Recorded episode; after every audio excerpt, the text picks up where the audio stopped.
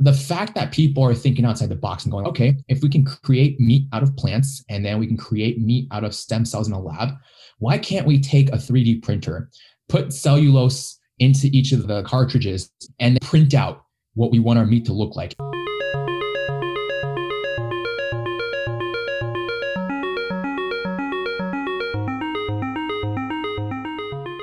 Hey, welcome everyone. I'm JJ. And I'm Austin, and welcome to 2021. And as you know by now, this is the Going VC podcast, and we're your hosts. We are really excited again to bring to you today our conversation with Jonathan Hua.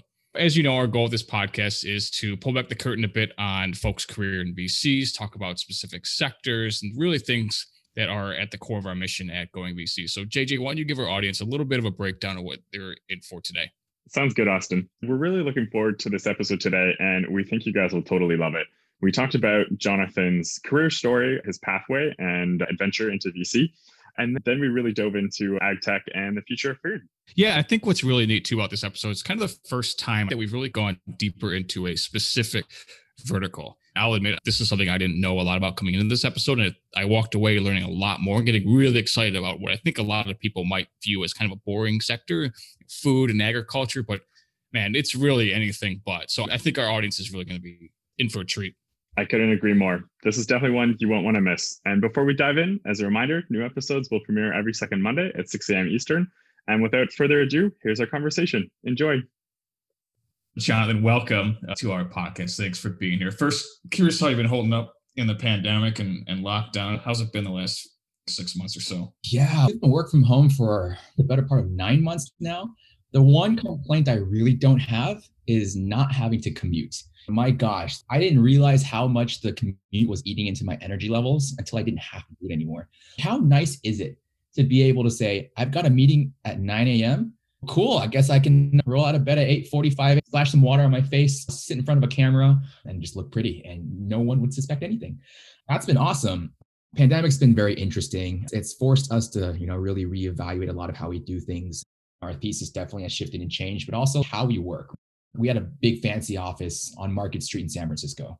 Has anyone used it in the past nine months? Not really. We have a relatively distributed team. We have a team based in Tokyo as well. And now we're thinking, even post pandemic, what's going to happen? Are we going to continue working from home most of the time?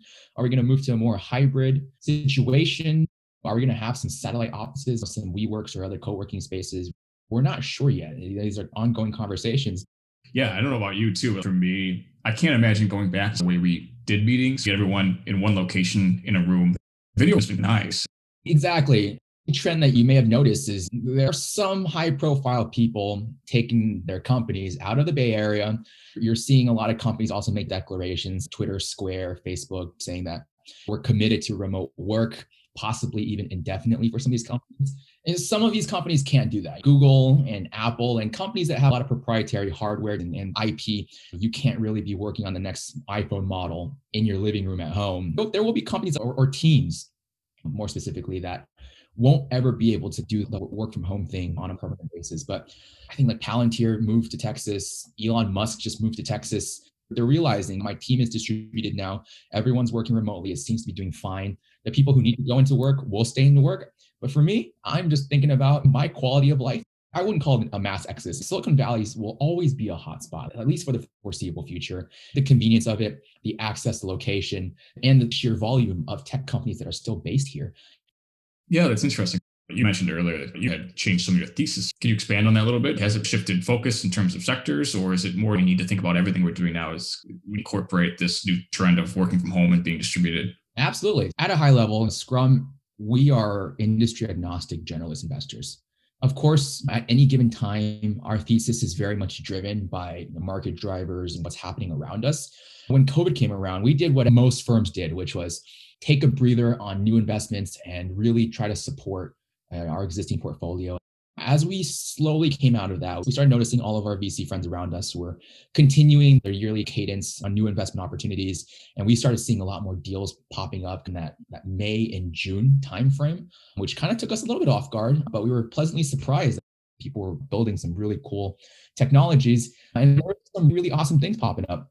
Around that time, we decided we wanted to make sure that we were taking full advantage of what we thought the thesis might be for the future several members of our team went through and tried building out new thesis areas for during COVID 19 and also post pandemic as well. Before the pandemic hit, we were looking at a lot of things. I think we were still high on mobility technologies. We were still doing uh, a lot of enterprise SaaS. There's a lot of hardware technologies that we were looking at as well. And all of these sectors were things that we almost completely stopped looking at when COVID came around. And instead, we focused our attention on things like food production and healthcare and remote work. And we still looked at, you know, enterprise SaaS. That was something that, that was still very pervasive. These days, also logistics, supply chain, and e-commerce have also been a big area for us these days as well. We used to look a lot more at sports tech as well. Now we're doing a lot less of that because you know sports leagues have indefinitely gone a little bit underground. And so instead of shifted our uh, attention away from things like sports tech temporarily, more to things like smart cities. And there's a lot of IoT technology, there's a lot of smart city technology in Japan that's happening right now. Our firm is very focused on the cross border between US and Japan. So, yeah, our, our thesis is definitely kind of shifted and changed a little bit as a result of the pandemic. Interesting. Can I ask you too, has it shifted how you review due diligence? I get the sense that in the past, there was a big advantage to having a team centrally localized. There's synergies for being able to work together. Has that changed at all? Is there actually advantage now to being distributed? On the diligence side, I think not much has changed in the way we approach things. It's all the same questions, except with a few exceptions. Now we always ask when COVID came around in March and April, what happened to your company? And how did you guys shift your focus? Or how did you guys pivot? Or how did you guys adapt? Um, and how has that changed your traction or your distribution strategy since? There are some new sectors that we've been looking at as well, the biotech sector and, and deep tech and sustainability uh, that have been a result of some of these changes that have happened in society due to the pandemic. And new sectors come with some slightly new methods for diligence. But as far as making our decisions go, once most VCs realized that we could talk to a founder on Zoom and talk to their CTO on Zoom, everything is just the same conversation, just moved to a more online format. The face to face aspect of the interaction is still very important. If you're doing a Zoom call with an investor, don't turn your video off when you're talking to them. That's one of the quickest ways for you to destroy your chances of moving forward with us is we value the face to face. And if we can't do it in person on Zoom, at least let us talk while looking at each other's faces as if we were sitting in a coffee shop having the same conversation. But going back to how we evaluate companies again, on the team front, you know, we're asking some more questions that we otherwise wouldn't have asked around like management team references. It used to be a lot less around that. If we can meet the team in person, we can get a, a feeling, a vibe. We had a, a, certain kind of interaction in person, and we can meet the entire co-founding team and kind of base our decision on their background and our interactions with them. Because we can no longer do that, now we're asking a lot of our companies, like, hey, are there other people that you've worked with in the past, or friends, or even family members who would be willing to hop on a call with us and tell us more about you as a person about how you do things and your personality and, and how you handle challenges, various types growing up, or any other facet or aspect of your life that we won't be able to just feel and garner those insights from in an input anymore. So that's been interesting. So I want to switch gears and, and, talk about the. I'm reading your bio and it says you started two companies in college, which is super impressive. Tell me about those, and was that used? Is that the on ramp to venture capital for your career? Yeah, my pathway into venture has been a very winding, very unconventional. And I do need to caveat and say that those two companies I started both ended up failing. I think failed startup experience is actually quite underrated. There was definitely a lot to learn from that. But yes, I went to college between 2010 and 2014. I was at Rice University. When I started college, I was a pre med student and I thought I was going to be a doctor, thought I was going to go to medical school, thought I was going to go down that kind of prescribed route, so to speak. Pun, definitely not. About a semester in, I was sitting in a coffee shop on campus and, and overheard a couple people talking about starting a company. And for me at the time, I had no idea what entrepreneurship was, had no clue how to start a company or why people would do that.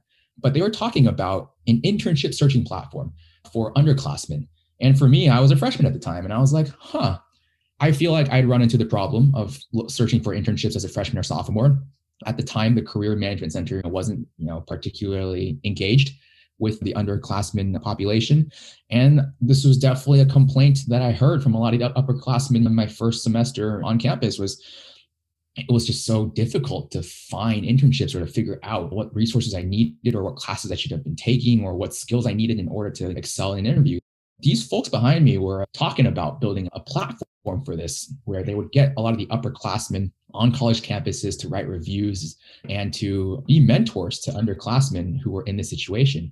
I was very intrigued and I turned around and I was like, hey guys, I know nothing about startups. I know nothing about entrepreneurship. I am a pre med student who's never touched business in my life. But what you're describing to me makes so much sense to me.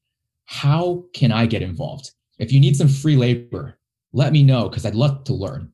And that turned into what ended up being the first startup. It was a company called Wizga. It's no longer around, but it was started by a bunch of Rice University seniors and me. I was a little baby of the team. And we spent the better part of a year building out this platform and trying to do beta tests at Rice and doing beta tests at the University of Texas at Austin and, and just going through the process of, you know, building this company, not just the tech platform, but everything around marketing and customer success and finding out what users wanted and figuring out how to market this on campus and how to get people to join the beta tests and how to get people to stay engaged. These are all things that I was completely unfamiliar with until I jumped into this company. The company didn't make it primarily because the co-founders all got fancy jobs at big companies and decided to chase those instead, which makes total sense to me. Coming out of college, you want some stability. I was left to my own devices with one other co-founder to try to continue running this and we couldn't build the team up again and continue building the platforms. We let that one die. But that one experience really got me hooked onto the idea of building something useful for other people. I'm not a product person. I don't have a, an engineering background. I studied history in college. So I dropped out of pre med after my first semester, decided to pursue this entrepreneurship thing, and ended up studying history. Imagine how that conversation went with my parents. I just ditched everything that I stood for and everything that they expected me to pursue. But I was like, you know what? I think I either want to be the person building companies or I want to be the person helping other people building companies. And so I took another stab at it. My second company was a mobile 3D virtual fitting room app. I had the idea for you know taking your mobile phone and creating 3D avatar of yourself and being able to fit clothing items onto that so that you can see what something looks like on your body type and your body shape before you purchase it. I sketched out an entire plan for this, you know, what this would look like, had a whole business model and everything. And even started talking to big box retailers about how interested they'd be in purchasing this if I did actually build this out and got some great feedback. Then started trying to build this with a team of engineers who were sophomores and juniors in college and very quickly realized the level of computer vision needed to pull this off was probably PhD level uh, or just didn't even exist at the time. We spent a year and a half to two years trying to tackle this problem. And we got to the point where we were actually able to model toy dinosaurs at maybe 40, 50% accuracy. The only problem was, first of all, the accuracy was not even close to up to par for an actual consumer app, but also it took forever to render these images out. And no one's going to sit here and wait for 30 minutes to an hour for a 3D image to pop back up on their phone after they scan themselves. Or the life of us just could not figure out how to get the accuracy up and how to get the time, the image rendering down. After a while, we all decided to go our separate ways. We ended up raising money for the first company, Wizga, through business plan competitions and did pitch VCs as well. So I did get initial exposure to the other side of the table, which is what ended up piquing my interest into coming into the venture space. But yeah, started off with two companies in college, both failed. A lot of awesome lessons learned at the time Houston wasn't really well known for being a startup hub. There weren't very many resources or notable entrepreneurs that I could learn from in that industry. And most of it was in the healthcare space, anyways. I felt like I needed to take my education and kind of my network to the next level. So I actually went to business school right after college. Another unconventional step ended up going into the MBA program right after college for the sole purpose of learning as much as I could about entrepreneurship and venture capital, hustling my way into my first venture job during my MBA, and also taking on a lot of consulting jobs for startups to start getting into the mindset of helping other entrepreneurs instead of being the person trying to create the business myself. Uh, that's really interesting. So I I definitely want to ask you more about that because it seems like you know an MBA route, and correct me if I'm wrong, isn't really even considered a traditional route to venture capital anyway. No. So Absolutely did you start starting helping startups because you realized that, or this was just coincidental? This is what I want to do and, and see where see what happens. Yeah, having been on the other side of the table, I saw the kinds of questions VCs were asking. I saw the scope that they were working with. And for me, I realized I wanted to be the kind of person who was more of a jack of all trades. I wanted to be able to learn about many different industries. I wanted to be able to help other entrepreneurs. I realized after two failed startups, perhaps I have great ideas, but I may not be the best person at actually executing as far as building a company goes. But I've learned a lot of valuable lessons from my experiences that I think could be helpful to entrepreneurs. And that realization pushed me down this path towards venture. I had a lot of friends in this space and I had interacted with a lot of people during my time as an entrepreneur that made me realize I think my value add lies more in that industry. So you're absolutely right. MBA is absolutely not a traditional pathway into venture. And I also do not recommend most people to go into the MBA program right after college with no work experience. But for me, the circumstances were a little bit different. I knew exactly what I wanted going into the MBA program. I knew exactly what I was looking for, and I knew exactly, you know, where I was going to find everything I was looking for. So the, the two key areas was learning as much about entrepreneurship and business as possible, and also, you know, developing the reputation and network that I needed to really break into the industry. Because the way I see it, the two most important the two most important currencies in the venture space are network and reputation. If you don't have one or the other, you're not going to make it in this industry. Yeah, no, for sure. Not to make you, you feel bad, but just to put the label on you as a failed founder, do you have any empathy towards founders that are trying to raise capital from Scrum or for, for, from any venture capitals who are failed founders? Do you treat them any differently? Do you put more weight into that given they had maybe some more unique experiences? It really depends on the situation, the rest of their team makeup, as well as what they're trying to build. But overall, founder empathy is something that I think all venture capitalists really need to have. It's and you really don't really get that unless you've been a part of a startup team or you've worked at a big company where you've been in charge of projects that ended up not working out or you, know, you were like me and you started a company that ended up you know just falling flat on my face and so i absolutely have empathy for a lot of founders who go down that path the entrepreneurial journey is a very complex one. And there are many different factors that go into making you the kind of founder you are today. But yes, absolutely. I encourage all entrepreneurs to go and try and build something. And if it fails, who cares? You tried it, you went for a dream, it didn't work out, but you must have learned something from that experience that will make your next adventure or your next journey in this space something that might be more viable or might be more long term or might be more successful. If it doesn't work, you pivot or you shift or you find out why it didn't work and you try again.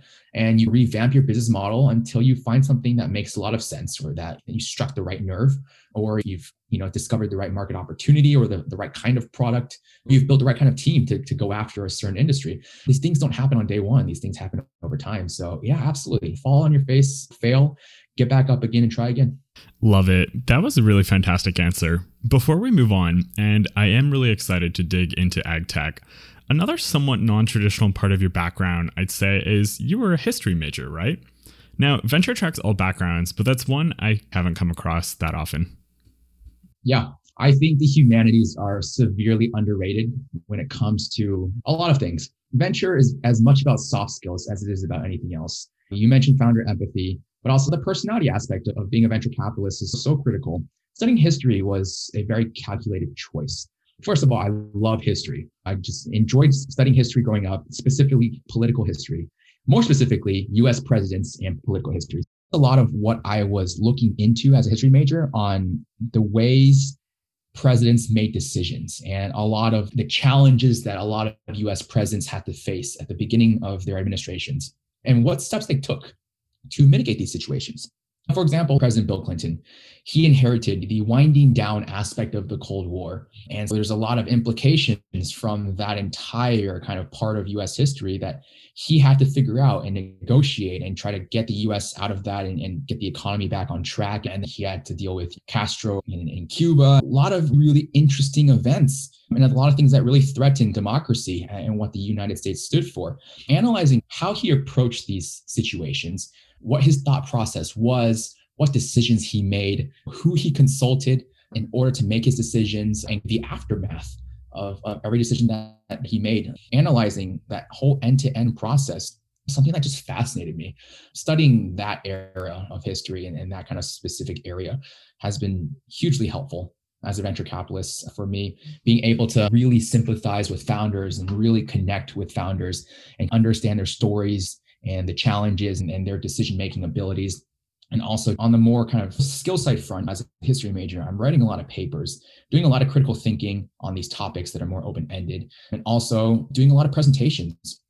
And as I've discovered in the venture space, there's a lot of it. There's a lot of research and due diligence and, and doing presentations to partners and trying to convince the investment committee to see your point of view and to back a company that you've talked to for maybe two, three, four months, sometimes even longer, that you've cultivated this relationship with, that they are seeing for maybe the second or third time. And maybe they've had a, a 15 or 30 minute conversation with the founder one time but have not spent any time actually cultivating the relationship with the founding team themselves.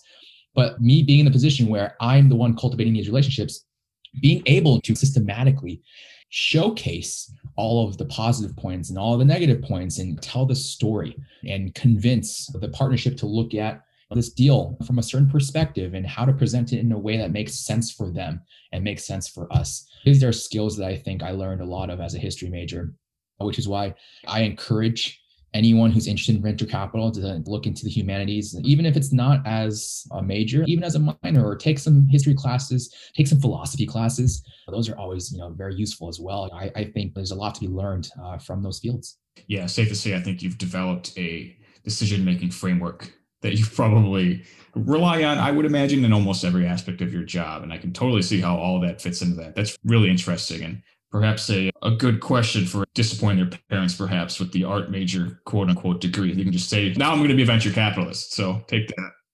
You heard it here first. Yeah, absolutely. Don't knock the history majors. Yeah, definitely. So, would finally love to move on to ag tech. And maybe we could start with just a simple question What got you excited about it in the first place? Yeah, at Scrum, I look a lot more on the food tech side. But yes, my background has very much been in ag tech. Post MBA, I took on a couple of jobs for kind of landing in the venture space. One of them was running the, uh, the Thrive Ag Tech Accelerator program here in Silicon Valley. And Thrive is one of the more well known accelerator programs focused exclusively on kind of farmer facing agriculture technologies. And my journey into the space was also completely by accident. I was working in a nonprofit right before Thrive. And one of the roles that I had you know, at the nonprofit was to build an ag tech conference. At the time, so this is like maybe 2017, 2018, ag tech was not something I was familiar with. As with most younger people, I was thinking, agriculture, that's not really a sexy industry. Like, who wants to be a farmer these days? What I didn't realize is just you know how broad the scope of agriculture is to everything in our lives for me the first step i took to understanding the agricultural space and what really made me want to commit to supporting the space for the rest of my career in some shape or form was the first visit I ever made to a watermelon farm. The moment I, I, was tasked with creating this conference, I knew I needed to learn about the space. So I drove two to three hours down south of San Jose to the, the middle of nowhere and decided I was going to hit up some farms. The first one I went to, I stepped out of my car and discovered their rotting watermelon crop just littered everywhere in the field. I was surprised but seemed very wasteful to me. I wasn't exactly sure what was happening. What I ended up learning that day was that there are different types of watermelon crops. The ones that you see in supermarkets, the big green ones with the red fruit on the inside, that's one type of watermelon crop. There's a different kind of watermelon crop that also grows at the same time that looks more like a cantaloupe, that's smaller, that's white on the outside, and as sometimes it's red, sometimes it's yellow, sometimes it's white fruit on the inside. That smaller less colorful watermelon crop makes up about a half of all the watermelon crop that's grown. What ends up happening is the supermarkets and, and the wholesalers, they come and they only want the pretty watermelon. They buy up that 50% that's actually presentable in a supermarket to consumers. And the other half, farmers don't know what to do with. And I asked them, these school districts certainly could use some donations. You could donate to food banks. They're like, yes, we can. But watermelon also has a very short shelf life. They go bad very quickly. And you absolutely will be held liable if you send schools watermelon crop that end up being rotten and that children eat and get sick from. And so there's a very finite number of watermelons they can actually donate. And then they have to just throw away the rest. That ended up being about a third of the entire watermelon crop every single season. They just have to leave in the fields, let them rot hope that they will contribute back, you know, to the soil again for the next watermelon crop. And so for me, that was really jarring. I had never realized that behind the scenes farmers were dealing with. That was a big one to see. That one third of all food created for human consumption is wasted. And that really struck a chord with me, so to speak. I grew up in private schools. I grew up in a family that encouraged us not to waste food. And I realized in my situation that I've been very privileged. We have seven and a half billion people on this planet. We're going to have nine and a half to 10 billion people on this planet by 2050. And most people on this planet don't have enough to eat on a regular basis. So that was when I realized if I was going to dedicate my career to supporting kind of impact and sustainability, there was a humongous opportunity in agriculture and food tech to really tackle some of these issues and to really try to be the evangelist among the, the younger people. You don't hear many people under the age of 30 who are interested in agriculture and food tech, or who even understand the food supply chain and the food production processes and, and all the challenges that we're facing on that end as well. And so I've taken upon myself to be that person to tell people about the space and to create awareness for the opportunities here and encourage entrepreneurs to pursue technologies here and be a mentor and guide to early stage ag tech and food tech entrepreneurs who may not be able to op- obtain the same kind of resources that entrepreneurs in other fields might have. And at Scrum Ventures, they hired me away from Thrive because they wanted to start exploring food tech. They wanted to build out a thesis in this space. They wanted to create a kind of corporate innovation program around food tech.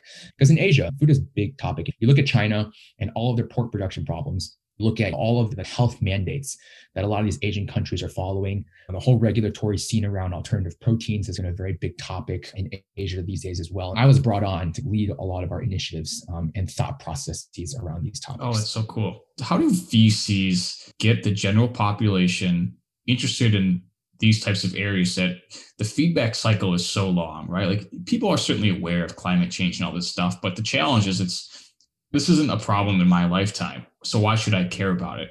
And you see a lot of big companies, right, launching corporate venture capital arms to try to tackle these problems. How does venture play a role in getting people acknowledging that these problems are something we need to solve today and educating the world on this more or less?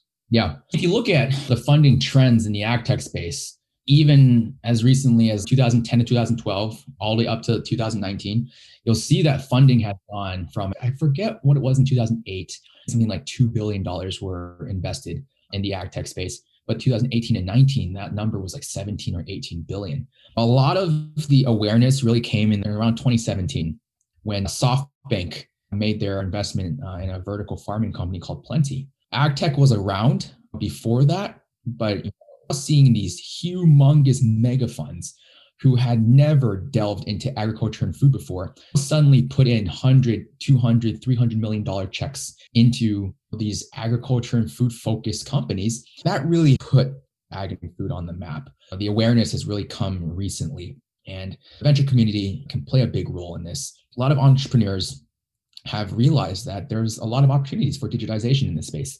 Uh, it could be plant-based meats, could be alternative protein, could it be nutrition and wellness, could be food waste, sustainable packaging, and everything in between. So blockchain traceability and supply chain, vertical farming. There's so many different opportunities for digitalization in both the agriculture and food tech space.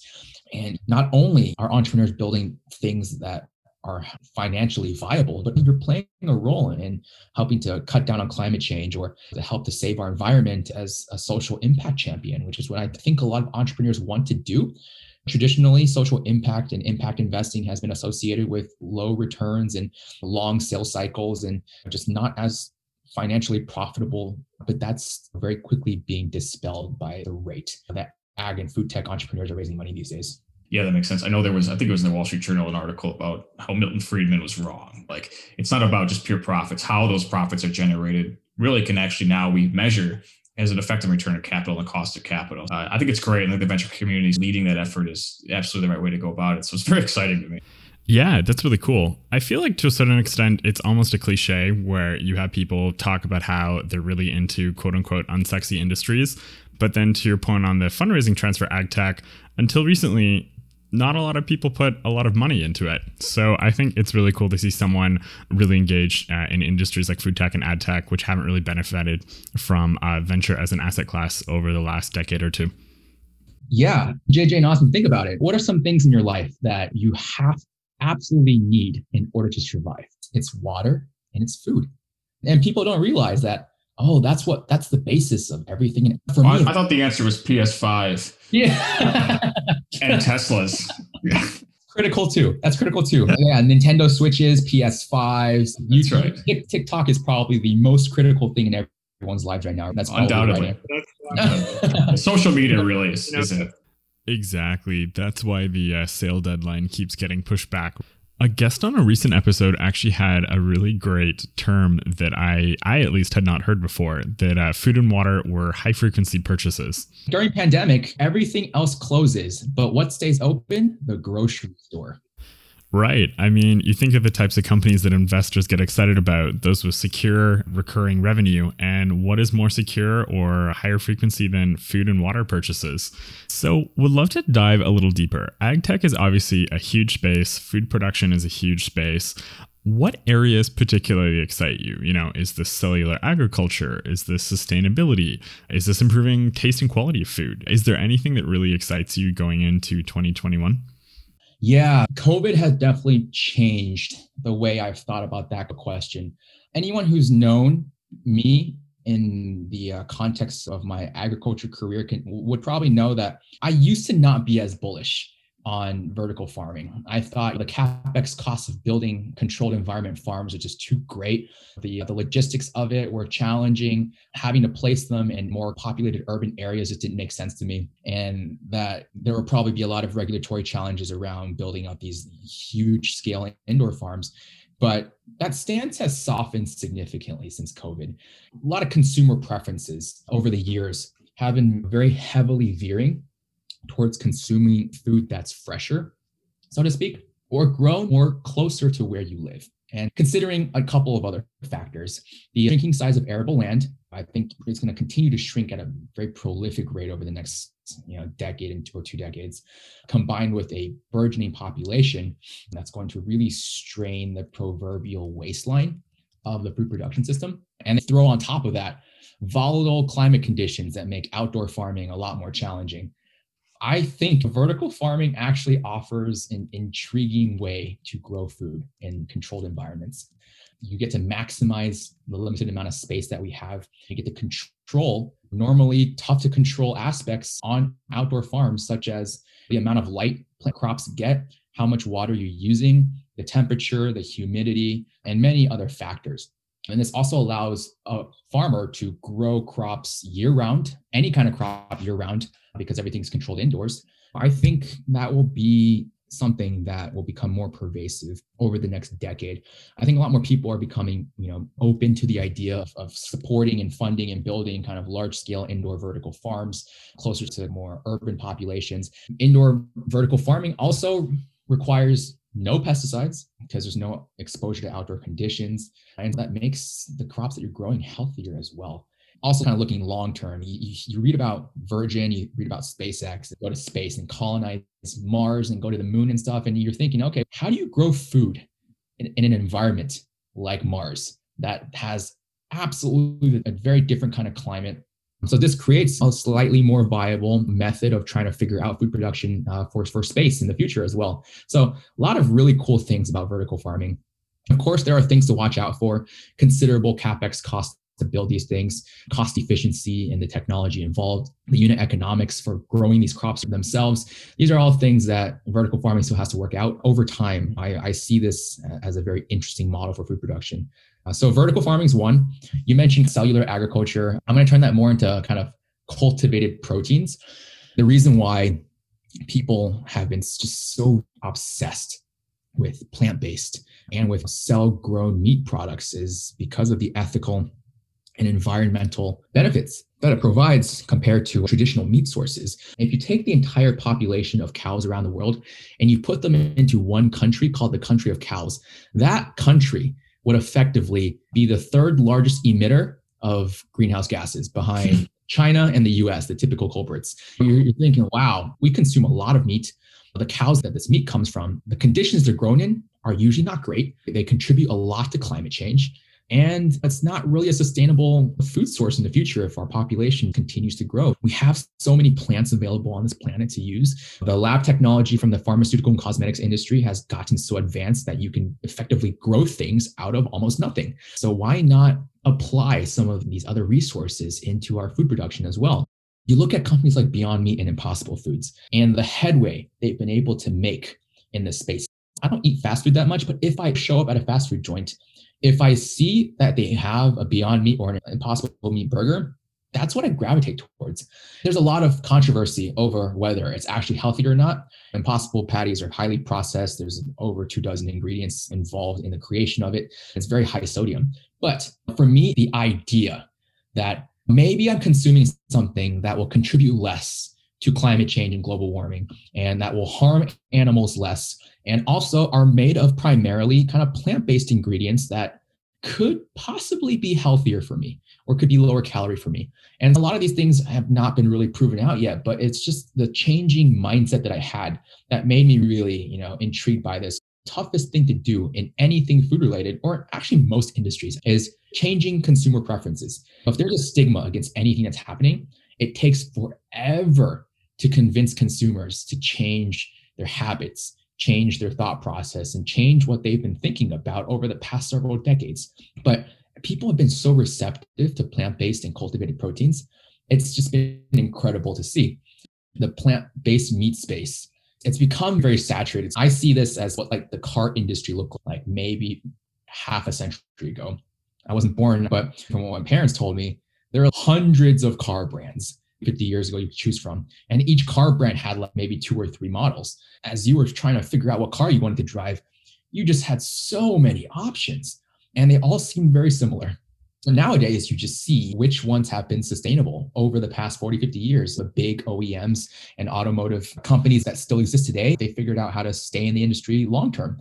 And I'm seeing a similar trend here with the plant based food spaces where there's hundreds of options, hundreds of products out there.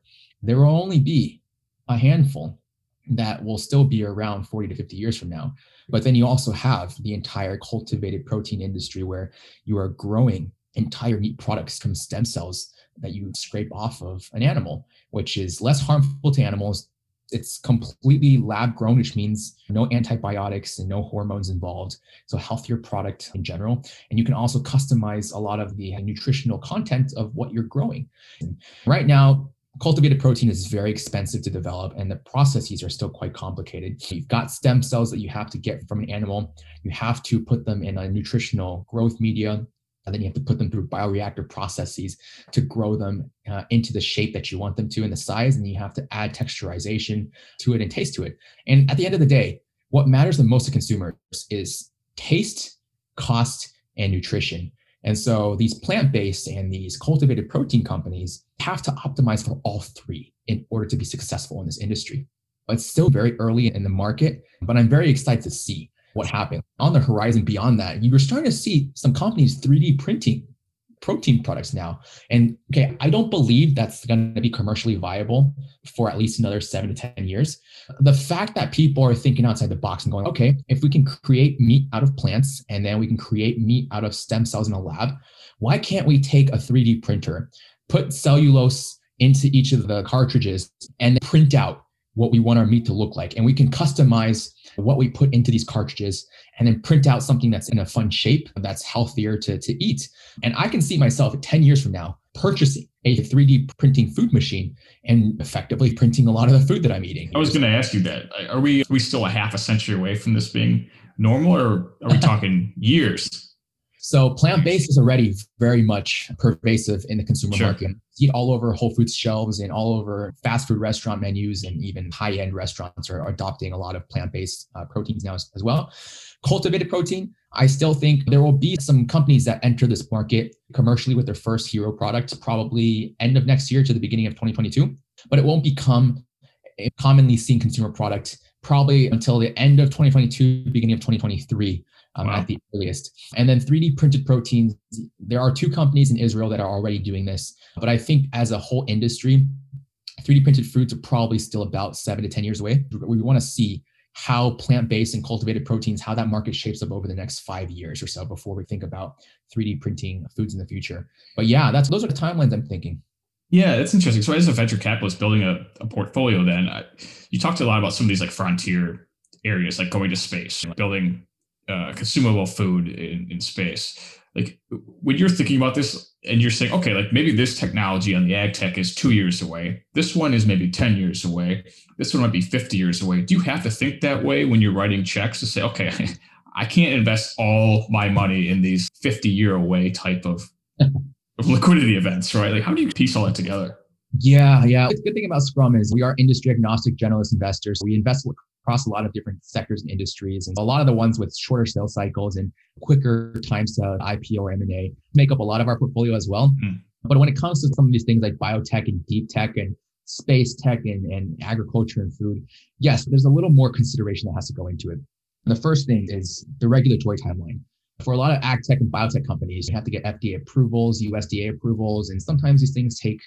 a year or two years. Sometimes these things take five years. Sometimes these things take almost a decade. And that certainly factors into our decisions. And then you have sales cycles. If you're producing a food product, you know, there's a lot of food safety issues that you have to be, you know, worried about. There's a lot of perishability concerns. There's a lot of kind of traceability aspects to it. And there's a lot of liability that can be associated with a biotech or a food tech company. And those increase sales cycles significantly because you're mostly selling these products through B2B channels, through food manufacturers and food distributors who have very strict oversight and very strict rules they have to, to, to, to run by. And oftentimes, if you're a food company trying to sell into even like a Whole Foods, for example, you have to go through so many different teams, so much bureaucracy, and a lot of pilots and tests and trials, and uh, a lot of food safety tests, and a lot of you know regulations that you have to overcome. Like these things can take can be really put companies on on a very long path of commercialization, which is challenging. And you see this in like hardware and robotics in the agriculture space. One space that I had studied quite a bit in my last role um, at the accelerator was strawberry harvesting automation. What that typically means is using computer vision and robotics to create a machine that can effectively look at a strawberry and using parameters like size, color, and feel whether it's ripe or not, and then harvesting those by grabbing onto the strawberry, cutting it off using various kind of arms, effectively replacing 10 or 15 human laborers who would normally be in the strawberry fields. The technology first came out for, for this kind of solution at least a decade ago, but it's just been so complicated because there's a lot of third party hardware that you have to purchase a lot of maintenance involved there's a lot of parts that go into it the computer vision the the hardware the automation the viability of it, the adaptability of this technology to things outside of strawberries. And whenever you're talking to a big company like a Driscoll's, there are a lot of standards that you have to meet in order for a company like Driscoll's to come in and say, I want to purchase what you're building. And 10 years later, I'm looking at the same space, strawberry harvesting automation. There are maybe eight companies that are now in this industry, and there's only maybe one or two that have a robot that is, is actually commercially viable, that works well enough, that has gotten to a place where they have the ability to sign multi-million dollar contracts with large fruit wholesalers and fruit manufacturers and fruit distributors. It's been 10 years and there's only been maybe two companies, maybe three that have made it this far. The rest of them are still languishing in very low technology readiness levels and still working kinks out. And it's been almost a decade.